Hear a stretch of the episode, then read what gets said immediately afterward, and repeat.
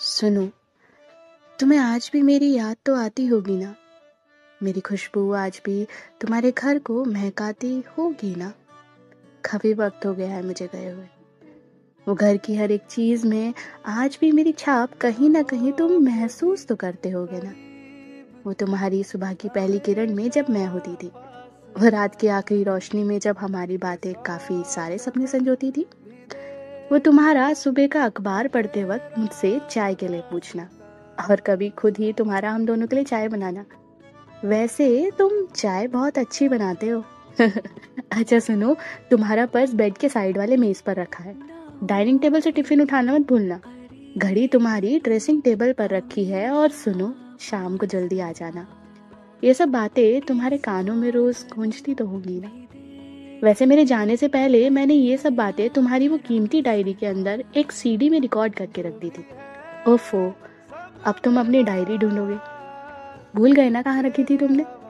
तुम्हारी कबर्ड के नीचे वाले खाचे में कपड़ों के नीचे रखी है। जानती हूँ, तुम रोज काफ़ी उदास होते हो और अकेले में जाके आंसुओं से बातें करने लग जाते हो। अंधेरे में मेरी चीज़ों को लेकर मुझे खोने के गम में किस्मत से लड़ाई करते हो।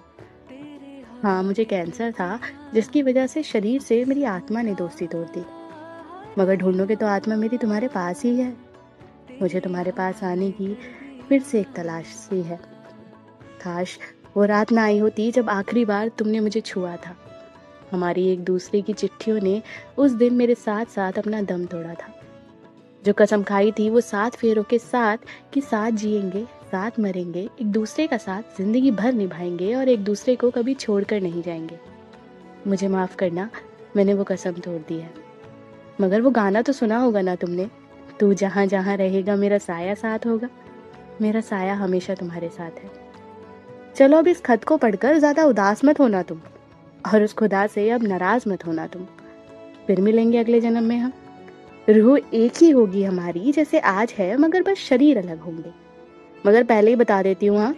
अगले जन्म में भी मैं ही लड़ाई करूँगी तुमसे ज़्यादा। मगर तुम मुझे इस जन्म की तरह बस प्यार करते रहना।